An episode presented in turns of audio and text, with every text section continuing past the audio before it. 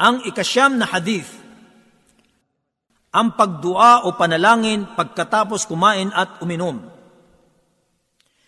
عن ابي ايوب الانصاري رضي الله عنه قال كان رسول الله صلى الله عليه وسلم اذا اكل أو شرب قال الحمد لله الذي اطعم وسقى وسوغه وجعل له مخرجا Si Abu Ayyub al-Ansari, sumakanya nawang kaluguran ng Allah ay nagulat. Kanyang sinabi na kaugalian ng sugo ng Allah. Sallallahu alaihi wasallam na kapag siya'y kumakain umiinom ay kanyang sinasabi Alhamdulillahilladhi at'ama wa saqa wa sawwagahu wa ja'ala lahu makhraja.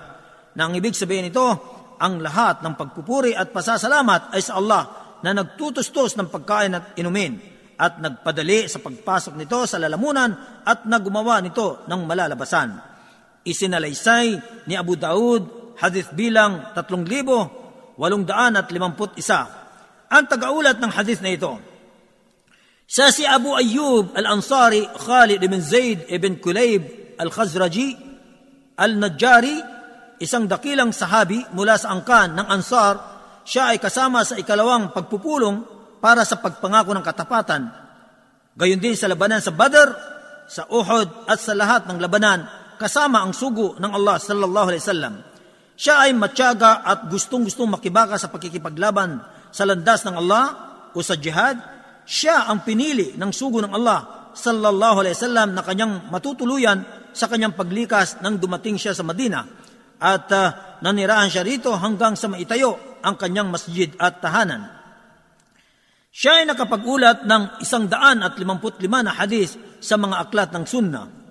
Binawian ng buhay si Abu Ayyub al-Ansari sa kasagsagan ng labanan sa Constantinople sa pamumuno Yazid ibn Muawiyah taong ikalimamput dalawa sa Hijri. Datapot may nagsasabing kasalungat nito. At si Yazid din ang nakapagsagawa ng sala sa kanya at siya ay nailibing sa labas ng kuta ng Constantinople. Ang mga kapakinabangan sa hadith na ito, una, katotohanan, ang mga mabubuting panustos ay kabilang sa mga biyaya ng Allah. Kaya dapat sa isang Muslim na purihin ang Allah dahil sa mga biyayang ito. Pangalawa, ang pagkilala sa mga biyaya ng Allah at ang pagmumuni-muni dito ay kabilang sa mga napakahalagang pagsamba sa Allah. Pangatlo, nararapat sa isang Muslim na makilala niya ang lumika sa kanya at ang nagbibigay sa kanya ng kabuhayan.